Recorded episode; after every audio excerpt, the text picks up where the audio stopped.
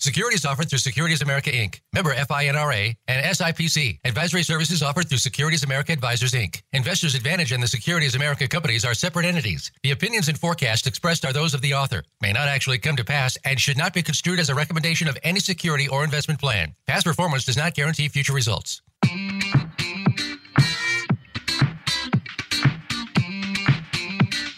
Welcome to Fiscal Fitness with your hosts, John Grace and Daniel Medina. They have all the questions about investing, planning, retirement, and the future. You could say it's all they live for. While it can seem daunting getting everything sorted out and the important questions answered, they'll do their best to make it that much easier. Now, here's John Grace and Daniel Medina. Good afternoon, ladies and gentlemen. John Grace and, Daniel Medina here. Fiscal Fitness at Voice America. So glad you could spend some time with us this afternoon. And I sure hope that you are watching the Olympics. I have to tell you, I really enjoy the Olympics. And it's funny, I always forget about them until they show up again. And then I can't turn them off. I mean, it's not about the sport for me, it's about the effort, the authenticity, the practice. Uh, women swimmers starting at age six, a thousand meters a week at age six, 10,000 a week at age eight. I mean, these people live for this, okay? And to see them go through their uh, emotions and the experience, I just find it fascinating and I find it very, very inspirational. Again, irrespective of the sport, some of them I understand, most of many, some of them I don't. But uh, the Olympics uh, committee keeps changing it up, right? They'll take some off, they'll add some like street skating. Really? That's a sport now? Okay. Uh, but look at these 15 year olds, they're just putting their hearts out. And, and that's the thing. It's always good, I think, to see people who really have their hearts in the job that they're trying to accomplish. And, and, and that to me is, is a remarkable thing. So I hope you're enjoying it. And I guess we've got another week to go. So we're going to do what we do, and that's try to help you be prepared for the good, the bad, and the unforeseen. And as you know, we talk about the markets. We kind of give you a little uh, perspective as to what we're looking at. And we also get questions about things like if you're not going to live in the US, where should you live? So we'll tackle that. We're going to spend the most time, though, with uh, what's going on with this deadly, dangerous Delta virus. I mean, uh, we're going to look at it from the standpoint of color. We're going to talk about masking. But please understand, opinions are like belly buttons. Everybody has a belly button and everybody has an opinion. What you and I want is not just some opinion that somebody picked up either out of their head or out of somebody else's head. We want to go to the best and the brightest. So we're going to tackle this situation as far as the Delta virus is concerned, the coronavirus in general, because you, as we do, you have people you really care for, you love them as much as the world is round, and some of them just won't get vaccinated. Not, it blows my mind, frankly. I don't care who it is. I'm going, you must be crazy. You're enormous, enormously selfish. And but at the end of the day, it doesn't matter what I think. What matters is what you think. So instead of us getting into an argument about what you think versus what I think, and of course I'm smarter than you and I know more than you, and you should just listen to what I have to say, how about we turn to the experts instead of getting into that ring and boxing it out because that's not going to be pleasant and probably nothing's going to be learned and certainly no behavior is going to be improved. So we have on deck two great folks who this is what they do. This is their specialty. One holds a PhD in clinical research. His name is Richard Beswick. He'll be in the second segment. And he happens to be Vice President for Research and Chief Research Officer at Cottage Health in Santa Barbara. This is what he does research, right? So we want to hear what he has to say from his perspective firsthand. And then his colleague also at Cottage Health, Lynn Fitzgibbons, MD, is a infectious disease expert. This is all she does 24/7. So we want to know what's scaring you, what's going on here, and what should we do to keep our assets safe? Whether we're talking about our financial assets or our physical assets, we want you to survive and thrive, whether it's market disruptions or healthcare challenges. We want you to be able to tell your story. So we'll get into that in our second segment. But let's talk about the Dow, the S&P, and the Nasdaq, and then we'll talk about where we see that things look interesting from the standpoint if you don't want to live here, where else might you want to live outside of the U.S. This uh, day has been interesting because we saw recently that the Hang Seng dropped four percent on Monday, and U.S. stock markets indexes closed at record highs. At the same time, the market's enjoyed a good run since last Monday, with the S&P up nearly 4% a week later. Now, we're going to talk more about this next week because we think that there may be some signs coming from China that um, will um, show up here. And so we want to see in advance what's going on there because, as I am fond of saying to you, we all drink the same water, we breathe the same air, and we fly the same airplane. So we might think we're on this island called the United States of America. We're all attached, separated by water, but we're drinking that water, okay? And we're all trying to get along as best we can. Year to date, that's of course meaning January 1 through today, with the market closing in about 52 minutes. We see the market has been mostly in red for the day, but it has come back some.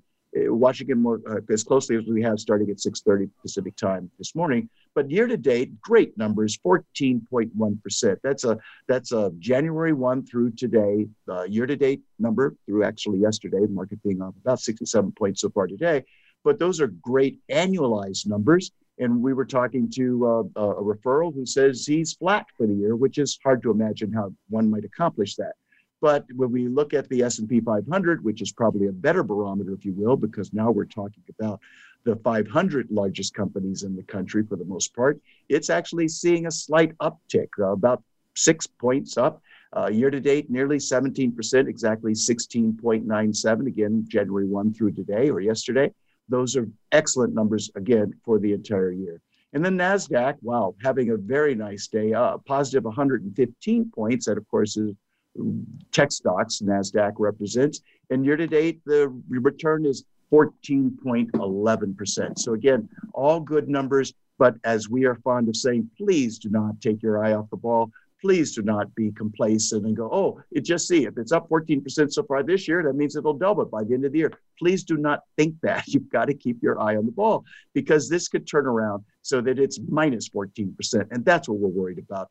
The people that we have the pleasure of working with, we call them savvy investors, they worry more about market losses than they do enjoy market gains. So, as far as we're concerned, we're not going to just leave you and your money on the roller coaster and say, have a nice ride when you're scared out of your seat. We want the money sitting off to the sidelines when things get nasty as best we can so that you can limit your losses as opposed to go down like the Titanic and never see light at the end of the day. We want you to limit those losses, but you have to discover how bad it has been in your experience. And are you willing to go through that kind of scenario again? Or are you willing to look at putting together a different portfolio that move, moves your money by design to perform within your risk of loss parameters? In other words, if the market's off 35% and your account's off 8 is that okay that's a question we don't have an answer for you but we don't want you to go down like the titanic or sit on the roller coaster if that ride is too volatile for you. We want you to do what you can to limit your losses, and people need to see what those things look like in advance as opposed to after the fact. So, Daniel, you found a couple of sources. One we've we've used before, International Living, and also Investopedia and has the same scoring, but they're looking at like the five, ten top countries for retirement living, and some of these countries are quite surprising. Who do you see as the top five and why?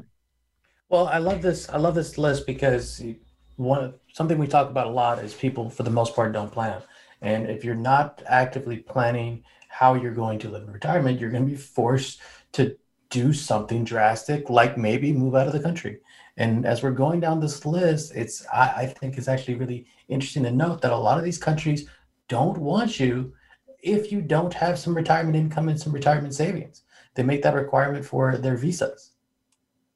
So hmm. I think hmm. that's fascinating. They don't they don't want you. If, they don't want poor people. They have they enough poor people. that's right. So to get to get these visas, you have to qualify financially, and that means a retirement income stream or qualifying in, in terms of how much assets you have. But a lot of them they they have those requirements, so it's really interesting. So some of the some of the things that qualify to get on this list is ease of buying property, cost of renting, cost of living, uh, discounts on health care and, and, and entertainment, uh, how easy it is to get get a visa um, making friends, entertainment, amenities, healthy living style, the climate. So there's a lot of things that go into making this list. And number one on this list is Costa Rica. Hmm. Now they have an interesting scoring system. They're looking at a variety of factors, right? Renting, cost of living, healthy living, and climate. and Costa, Costa Rica is at the top. That kind of surprising, I think, to most people. Yeah, what do you see I, there? Well, it's from what I've from what I, pictures that I've seen. I've not been, but it's a beautiful place and great if you're looking at a healthy lifestyle um, and, and a good healthcare system. Interesting, and no shortage of things to see and do. It's not the desert. No shortage of things to see and see and do. No, it's it's a beautiful place. Beautiful place to be, affordable, and lots of things to do. Number yeah, well, they score real quickly before you go to two. What what do they look at? Uh, how do they score in terms of what they were looking at? Twenty five countries, looking at the cost of living in, in Costa Rica. Uh, how did they score relative to others? Well, out of twenty five countries, Costa Rica scored eighty four in housing. I'm sorry, eighty four on cost of living and seventy four on housing. I believe is out of scale of hundred. Okay, so the higher number, the better. Yes. Great. Who's so second? Panama. They have more than just a canal, apparently. Beautiful mountains, beaches, and lots, lots. Again, great cost of living. Um, it's you can live there uh, inexpensively. And one of the interesting things is that you can get a pensioner's visa that gives you discounts on things like power bill, uh, restaurants, medication. Uh, but you need to have a, a pension of at least a thousand dollars a month to qualify for the pensioner's visa. Interesting. Low number, but who has a pension anymore? Not that many people. Not nearly as many as they used to be. Number three on the list. Well, uh, real quick, Daniel, I mean, because one of the things that we've talked about with colleagues, for example, in Kentucky, where we're looking at the disparity for housing costs in California versus Kentucky. Obviously, it's lower in Kentucky, but one of the things that I've always been surprised by is to hear from our colleagues who talk about their power bills the, the, the electricity and, and the gas bills. What do you see in, in Panama in Panama in terms of cost? It's, it's everything's cheaper. Mm. Everything is cheaper. And like I said, if you're if you get the pensioner visa, then you get you get discounts on all that. Twenty five percent off your power bill, as an example. Okay. What's number three? Looking at uh, the top three, when we get to the top five. Mexico. Ah, everybody in California has been to Mexico, but they're number three out of 25 countries. Kind of surprising. Kind of a rustic yeah. feel. Yeah, rustic, and, and they're they're they're they're got a lot of amenities, and it's great for people that need to come that need to be close to the U.S.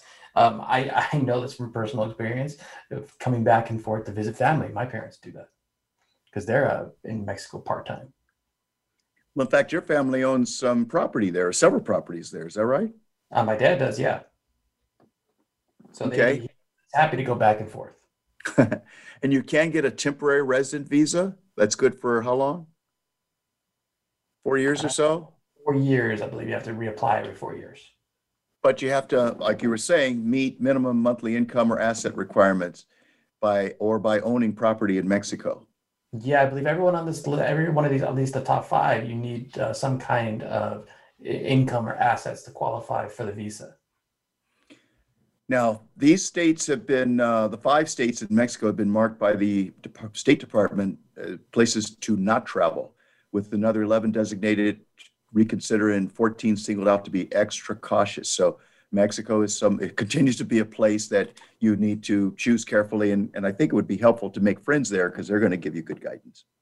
That's probably, probably pretty damn good advice, actually. I believe those are the northern states, and that's uh, really drug drug cartel ah. land that you got to stay away from. Okay. Number four. Colombia.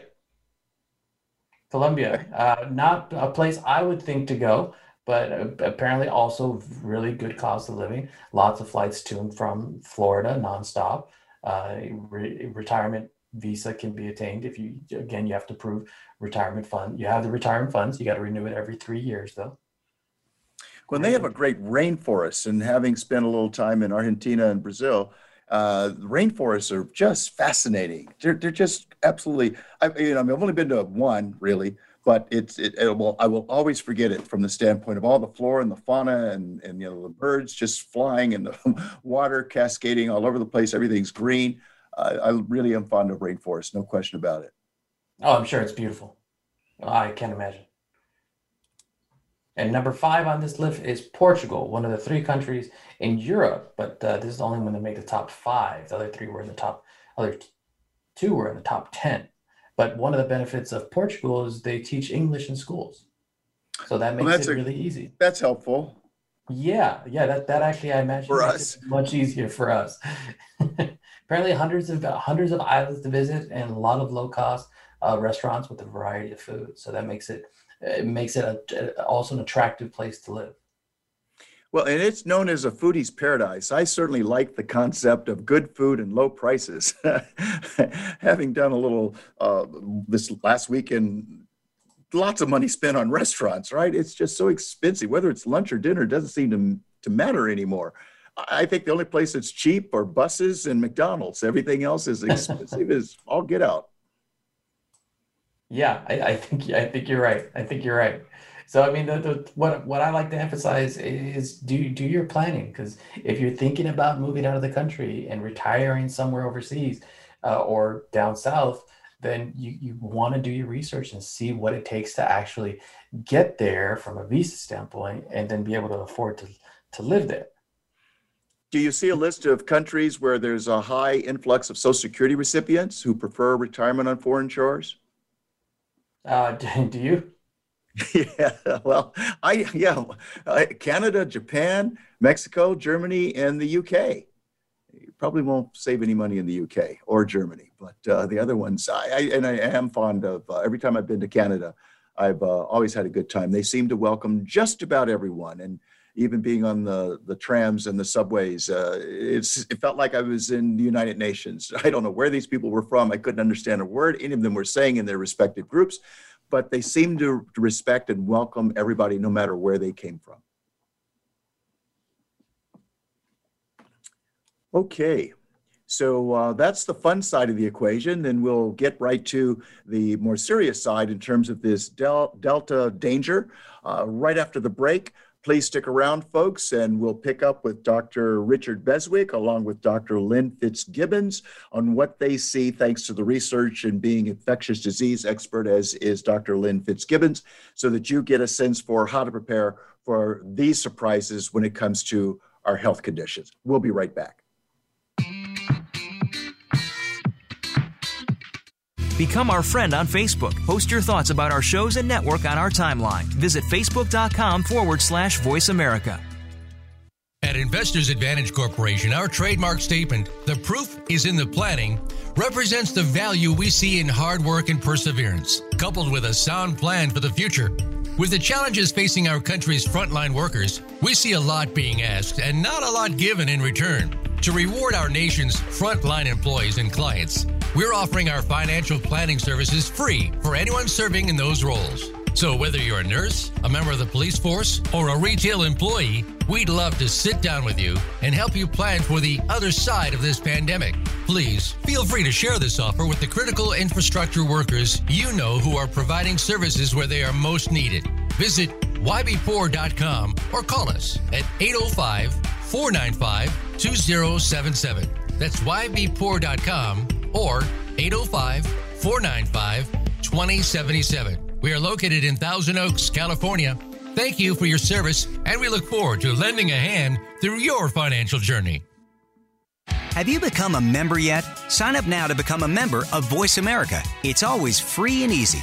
Plus, you get to take advantage of some great member benefits. Get unlimited access to millions of hours of on demand content across all of our channels. Keep track of your favorite episodes, shows, and hosts in your own customizable library. Find out what shows you might be interested in based on your favorites. Plus, you get insider access with our newsletter. Membership gives you more. Sign up at voiceamerica.com and click register at the top right. When it comes to business, you'll find the experts here. Voice America Business Network.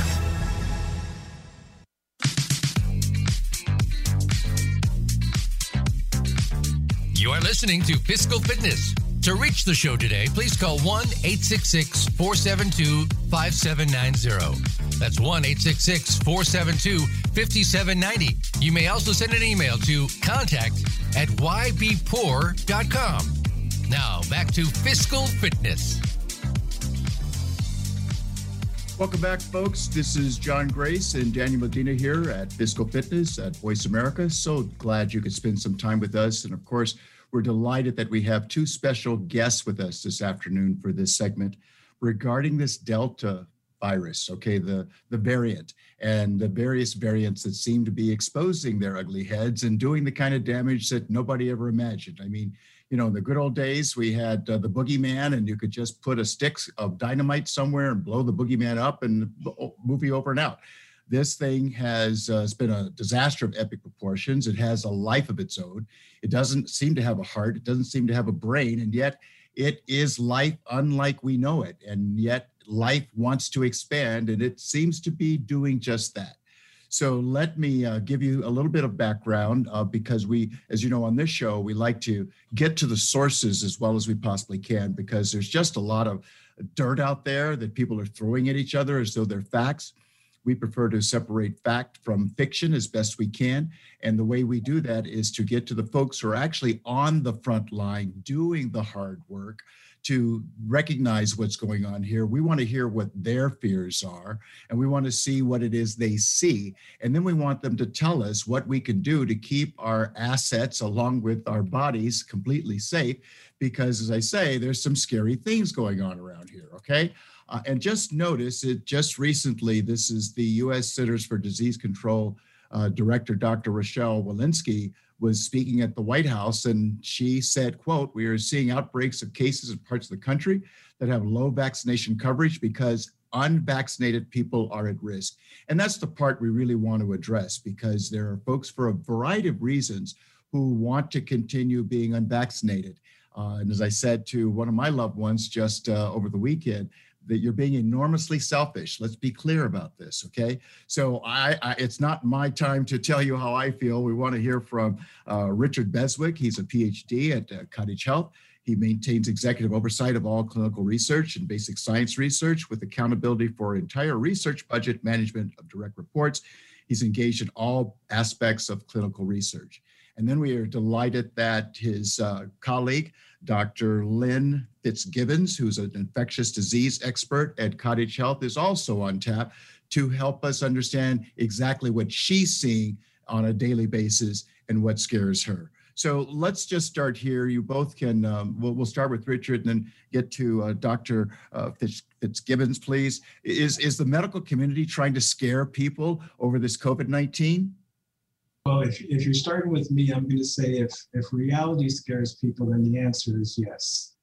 Because, you know, no one is, is, is telling someone that what we're seeing here is not true. You're, we're all seeing it in front of our eyes. So we're just reporting exactly what it is that we're seeing. And so that's that's not the objective of anyone in the medical community, or should I say anyone even in the research community. We're just trying to get an answer for this. Great. Dr. Fitzgibbons, what's your take?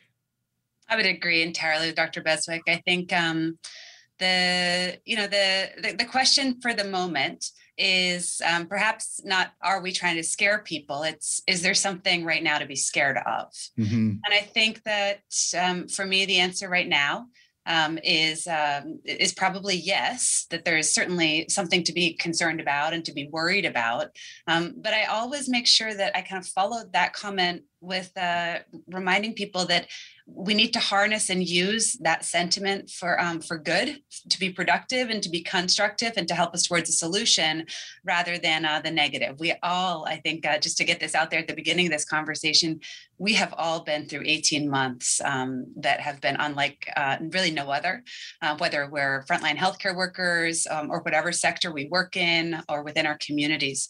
And I think at the end of the day, we have to remember that uh, you know what's ahead is is going to be tough and a bit bumpy.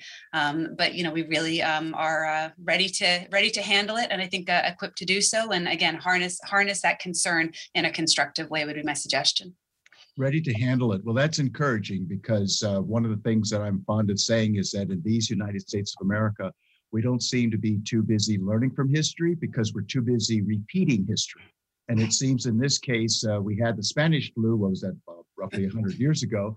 And I, from what I can determine, the number of deaths is about equal with this COVID virus as it was with the Spanish flu. So, what have we learned from the that experience that we can apply to this one? And and I and I gather that this may not be the first one in our lifetimes. It's just maybe a succession of events like this happening. What have we learned, Dr. Gibbons? I think great question. I think that we we continue to see as a culture, as a society, as a global population, these epidemics, pandemics of respiratory viruses.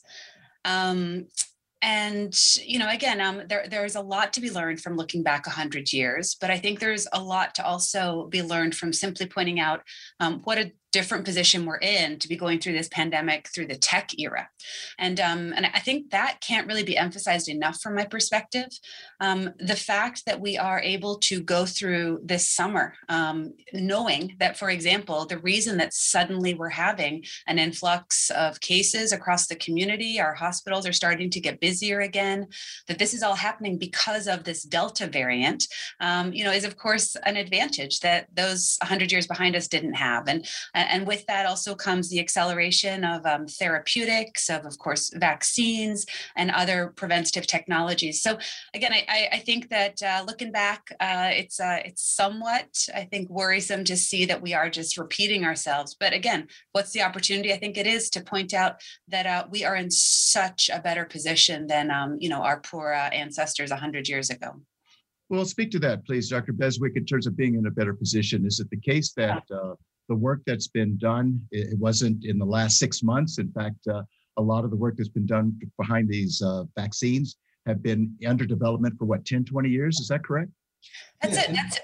Go ahead. Go ahead. Sorry, um, and yeah, I agree 100% with what Lynn is saying in terms of the technology that we're talking about here. Because if you if you look back to 18 months ago, two years ago, when we originally started this, the sequence um, for this virus is already available online almost immediately when it first came out, which started the process of the vaccine development, the technology that we're seeing now.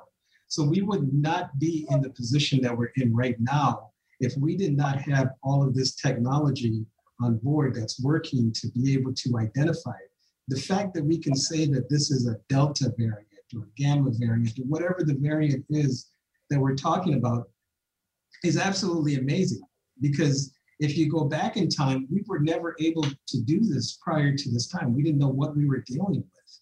You know, we can put together predictive models to be able to identify when we're going to see an increase in um, the rates of sickness in individuals. You know, we're able to uh, plan and prepare and create new vaccines as the as the mutations actually are occurring, which is absolutely amazing. Something that we've never been able to do, and and, and, and that's because, you know, we have research, we have the clinicians, we have the pharmaceutical companies all working together as one team to create translational technologies, which is huge.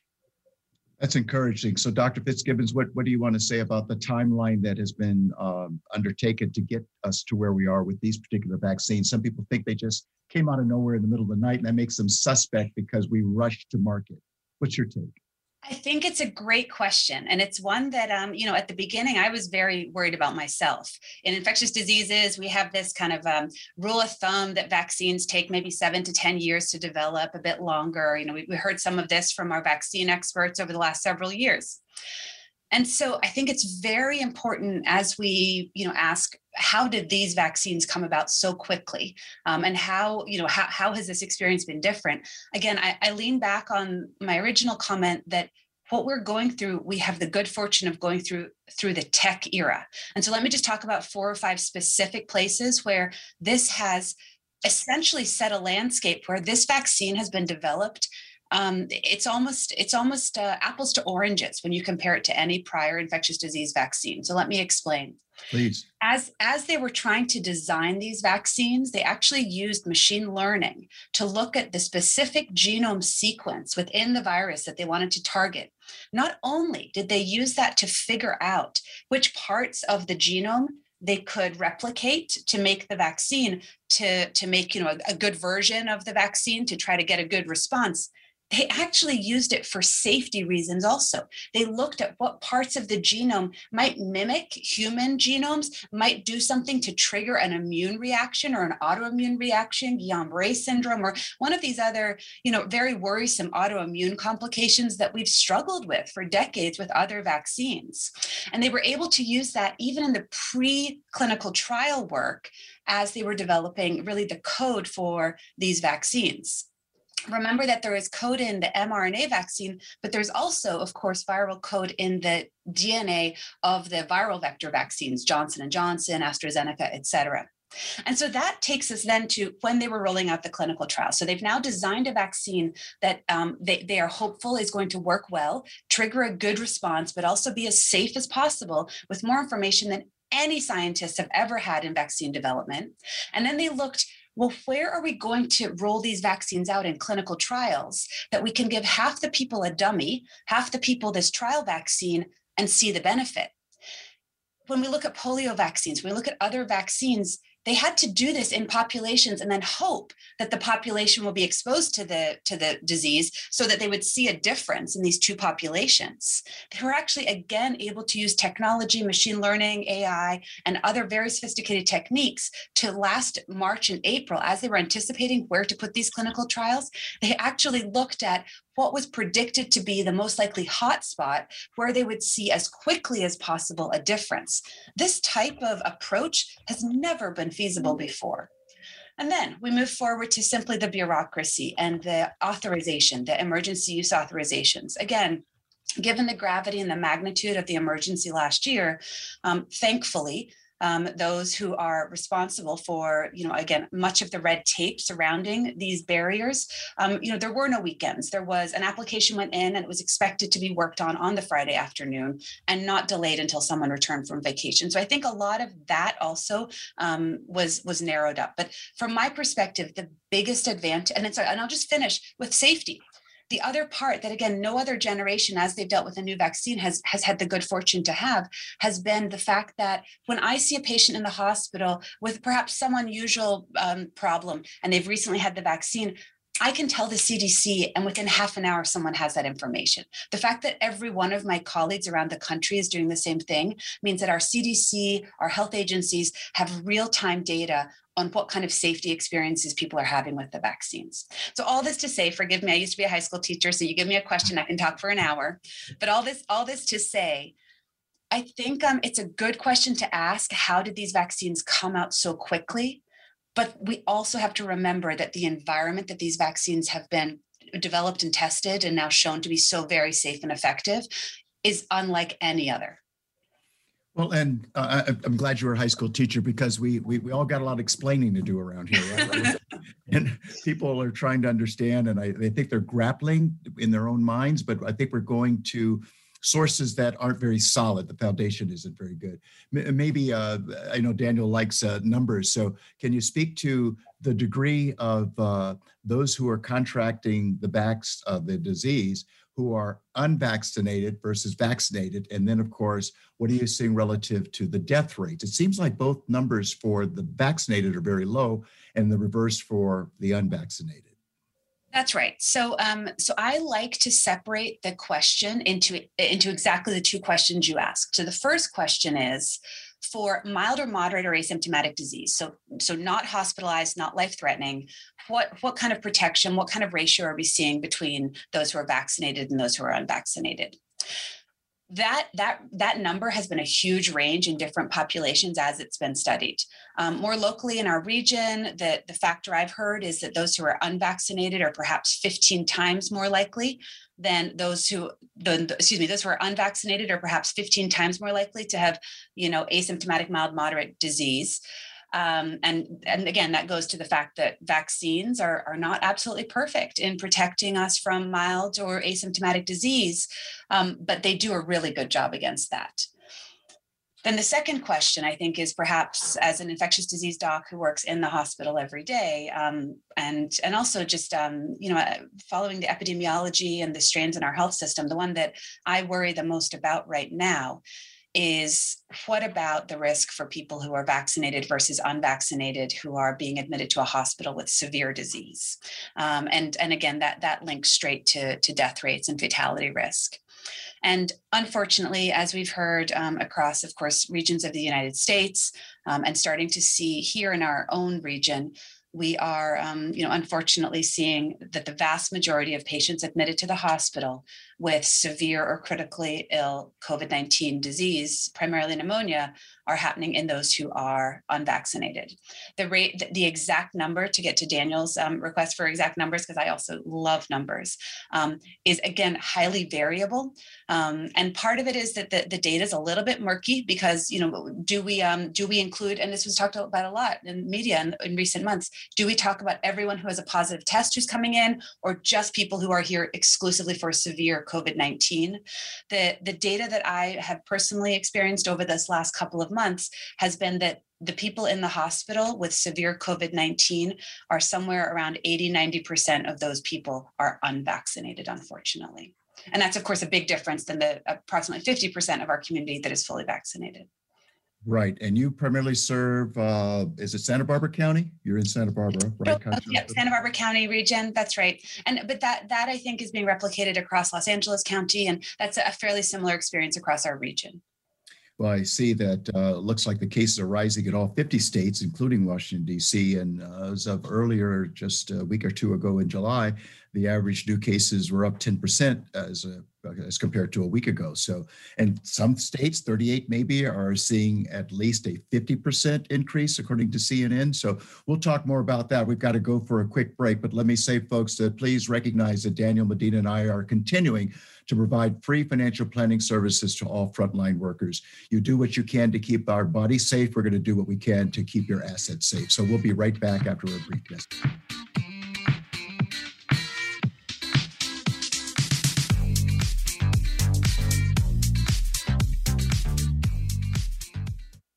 Investors Advantage Corporation, our trademark statement, the proof is in the planning, represents the value we see in hard work and perseverance, coupled with a sound plan for the future. With the challenges facing our country's frontline workers, we see a lot being asked and not a lot given in return. To reward our nation's frontline employees and clients, we're offering our financial planning services free for anyone serving in those roles. So, whether you're a nurse, a member of the police force, or a retail employee, we'd love to sit down with you and help you plan for the other side of this pandemic. Please feel free to share this offer with the critical infrastructure workers you know who are providing services where they are most needed. Visit ybpoor.com or call us at 805 495 2077. That's ybpoor.com or 805 495 2077. We are located in Thousand Oaks, California. Thank you for your service, and we look forward to lending a hand through your financial journey. When it comes to business, you'll find the experts here. Voice America Business Network.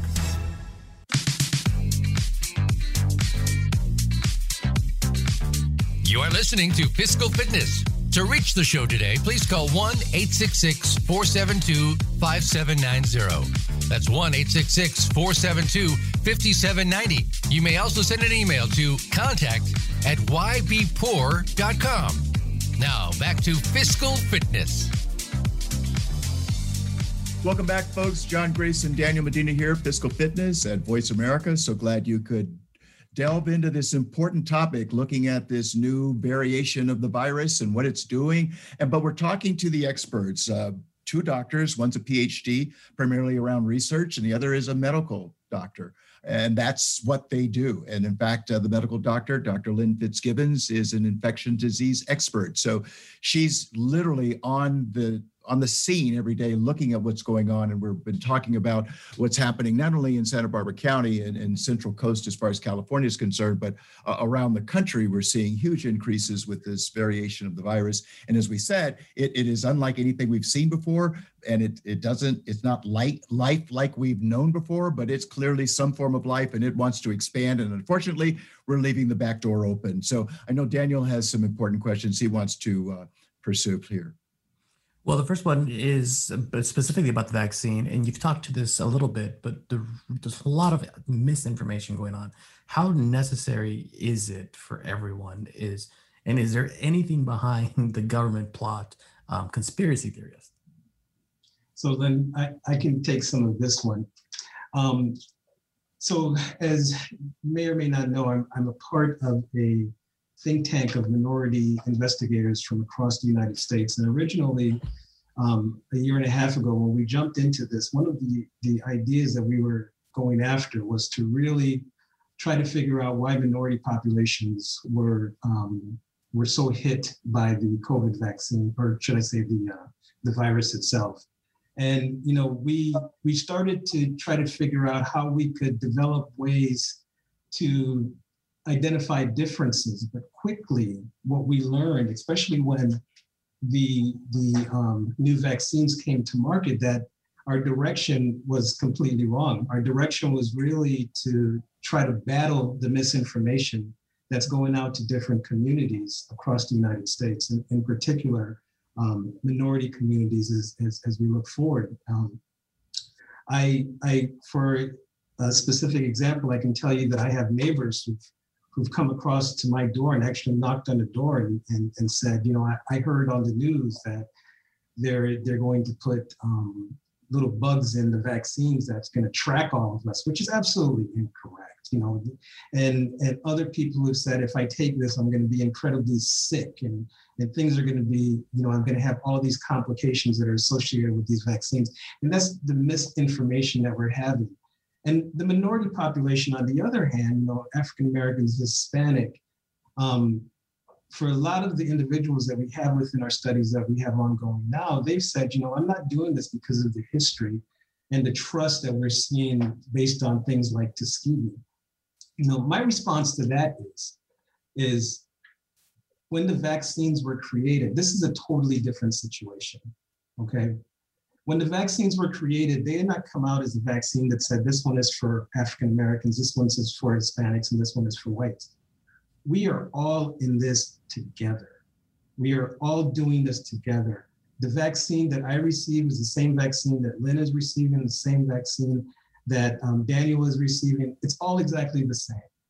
The outcomes that we're actually seeing right now, as I tell um, the individuals that we're talking to, is the outcomes that we're seeing is across the entire United States, across the entire population. So it's not just minority populations, it's white, it's Hispanics, it's Asian. We're seeing the same exact things. And when you look at the data um, in terms of the number of individuals that are being hospitalized that are um, minority based, that's that's not a reason, that's not something that you're seeing based on vaccines or because of the virus. What you're actually seeing is you're seeing um, issues that are that are more related to access to care, um, insurance, being an essential worker, um, various things like that that that um, that we're reporting here. It's not because of the vaccine. I, I don't know how many times um, in different groups, myself as well as the rest of the investigators on the group within our group have said it's not a vaccine related issue that we're actually seeing. And the best way to protect yourself is to stop listening to the misinformation and to take the vaccine because the outcomes are so amazing. And we're seeing those right now. We're seeing exactly what Lynn was discussing that the majority of the individuals that are being hospitalized right now are the unvaccinated. It's not the unvaccinated African Americans, it's not the unvaccinated whites, it's not the unvaccinated Hispanics, it's everyone in general who's unvaccinated who is who we're seeing um, within the hospital. It seems like part of the problem, Dr. Beswick Dr. Fitzgibbons, is the ratio of minorities as far as medical professionals. From what I can see, looks like the percentage of doctors who are Black, for example, has barely nudged in the last 120 years. Today, we've got what, 56% of active physicians as white, 17 as Asian, 6% identified as Hispanic, and all of 5% identify as black or african american is that is that part of the disconnect here that the the folks who need to hear this message aren't getting it from the folks that they look like that that that, that goes back into the trust issue john and, right. and i think that that is something that has to do with um, a systemic kind of racism thing but overall when you look at someone who's going to a white physician African American physician, there is no difference in terms of the, the, the treatment that you're receiving in terms of these vaccines. Okay. So you're not going to go to an African American physician and get a different vaccine that's specific for African Americans. You're not going to go to a, a, a, white physician and get a vaccine that as an African American that's specific for. So, you know, that shouldn't really matter. I mean, the issue that you're discussing are issues that are systemic issues that have been there over a period of time that we cannot attribute to what we're seeing now in terms of the, um, the vaccination process. We need better information. We need more people on the ground talking to these different communities. Um, we need folks like myself, who's, who's African American, to be out there talking and saying, yes, what we're seeing is what I just discussed. And the vaccine is the right way to go in order to be able to protect yourself as well as your family. On based on the new variants that we're hearing, we're hearing all everything we're hearing now is about Delta and how much more contagious is it is. Is it really that much more contagious, and why? I can take this one. Um, yes, it, the the Delta variant has uh, now clearly established itself as the most contagious variant that we've seen since the beginning of the pandemic. Wow. Um, forgive the dark the dark metaphor, but uh, an infectious disease um, physician last week referenced it as the gold medal winner of the the variant race. Um, it is able to create very high viral loads within an infected person.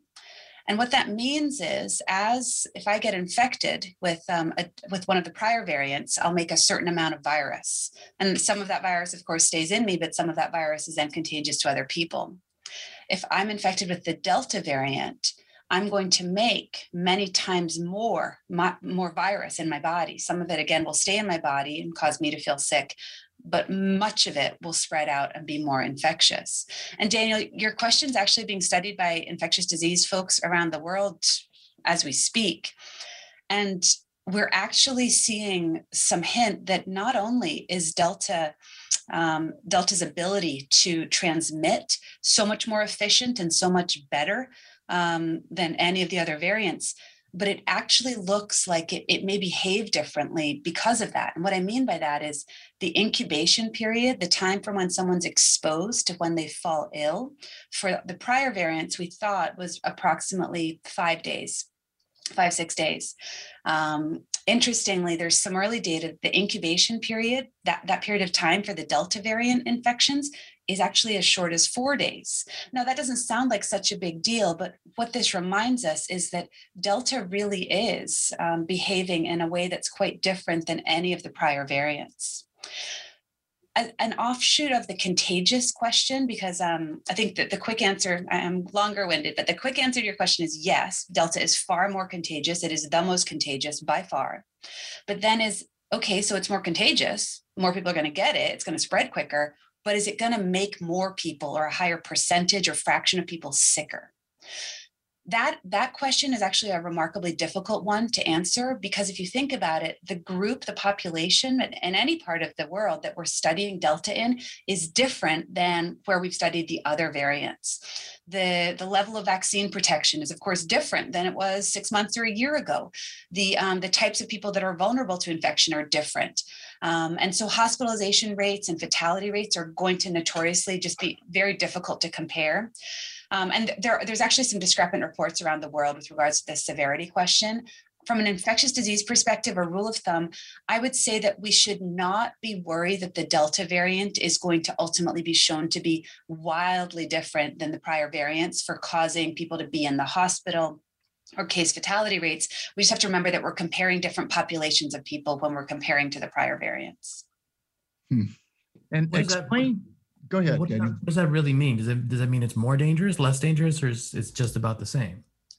I think for, what we know right now is it's it's not significantly different. But there was, for example, a report out of Public Health Scotland that said that people who were infected with Delta were more likely to be hospitalized than people infected with B117, uh, the Alpha variant. Now, again, the populations are different. Um, so they're, they're, What's that? So it's very it's hard, hard to really got it. Yeah, it's hard to tell at this point. But what I can tell you is, as, as someone who's caring for a lot of patients with Delta and cared for a lot of patients with Alpha and a lot of patients with Epsilon, a lot of patients with all of the prior variants, I don't, none of us are feeling like there's a huge shift in severity of illness. Um, it's just the, the biggest, most profound thing about this is how infectious and how contagious it is. Hmm. So clearly, the best protection is to be vaccinated. Absent that, what's the backup plan? I can take this one, Richard, or we can both take a, a stab at it. I think um, uh, vaccination is by far your best protection. Um, and so I think if uh, if anyone is yet to be fully vaccinated, um, immunized, vaccinated, vaccinated, um, I would strongly recommend that you please, uh, you know, please learn as much as as you need to learn to, you know, to to go ahead and get vaccinated. Um, in addition to being vaccinated, um, I think being cautious about being around big groups of people um, as Delta is circulating um, would be very wise. I think uh, I'll say that when I'm around um, big groups of people who may or may not be ill, may, may or may not have been fully exposed, uh, fully protected, or exposed to Delta in the past, I, I wear a mask now um, indoors. Um, outdoors, I feel quite safe. Outdoors, I feel that the risk is low, but I think indoors, um, when you're around people you don't know their you know their, their situation. I think a mask makes a lot of sense. Um, and then i think um, you know listening to your local public health officials for their recommendations for what's right for your community um, would be my final suggestion. Richard i don't know if you had anything to modify or add or edit. I think you covered it. You know like you said i think the other the second best way is to uh, make sure you wear a mask while you're inside like lynn i feel very safe when i'm outside but once i'm inside it, it's a whole different ballgame and you would say whether you're vaccinated or not, it's probably best to wear a mask. Yes, whether you're vaccinated or not. That's a yeah, that's a great question, Daniel. So um, so that's shifted. Um, if uh, you know if the community prevalence is really really low and you're very unlikely to to bump into this variant and there's very li- unlikely to be you know high you know high amount of transmission just occurring um, then the vaccine by itself you know gives us a lot of protection. This was the the reason behind the public health shift about six or eight weeks ago towards you know not needing masks indoors if you're fully vaccinated. What's changed between now and then? Two things we understand so much more about how infectious delta is but we also know that the community prevalence is much higher so as i walk into a grocery store in my community today I know simply that there's a moderate chance that someone in there has this has this virus, has this variant, and I'm potentially going to be exposed indoors. So that that's I think uh, one of the things that shifted that I think are making a lot of people uneasy or ask questions, um, and that's the rationale behind it. How's the color of coronavirus? Is it still the case that the people of color, particularly African Americans and Pacific Islanders, are being the are, are the two groups that are being the most adversely affected? You know, I think that the adverse effect that, that you're talking about here is because if you look at those two particular groups, they're the, the group that has the lowest vaccination rate. And what we're seeing right now, once again, is that the folks who we're seeing in the hospital are the folks who are unvaccinated. So if you look at the, the recent numbers from uh, July of 2021 from the CDC, it says that African Americans and Hispanics, African Americans are 36%, um, you know, at least uh, uh, partially or fully vaccinated. Um, Hispanics are 41%. Um, we're seeing exactly uh, what we would see in the beginning play out. The folks who are not vaccinated, who have no treatment, are the folks um, that we're seeing in the hospital um, in, in terms of the majority. If you are in the lower realm of this, we would expect that we would see more African Americans, more Hispanics being seen at the hospital because we're not vaccinated. And that's what we were talking about earlier is to get the push out and get more information and get rid of this misinformation that we're seeing out there on the web and in the media um, and try to build trust in these two particular communities. All right. Well, folks, we're going to leave it there. We certainly want to thank Dr. Liz Fitzgibbons, MD, and Dr. Richard Beswick, uh, PhD and we want to sp- are so glad that you could spend some time with us and we hope that uh, this was a good use of, of your time. It certainly was a good use of our time and for our audience we'd love to have you come back. As i say this is a disaster of epic proportions. It's not done yet and so far it seems to be doing uh, just about what it wants to do and we're leaving the back door open. So folks we we're, we're always trying to do what we can to help you prepare for the good the bad and the unforeseen. This one is uh, seeable And there are things that we can do to keep our assets, along with those other dear parts, as safe as we possibly can. So, uh, this is uh, John Grace and Daniel Medina here on Fiscal Fitness at Voice America. We'll be right back here Wednesday from 12 to 1 Pacific time. Same bat stations, same bat channel. We'll see you then. Thanks so much for joining us. For tuning to Fiscal Fitness. Please join John Grace and co host Daniel Medina again next Wednesday at 3 p.m. Eastern Time and 12 noon Pacific Time on the Voice America Business Channel.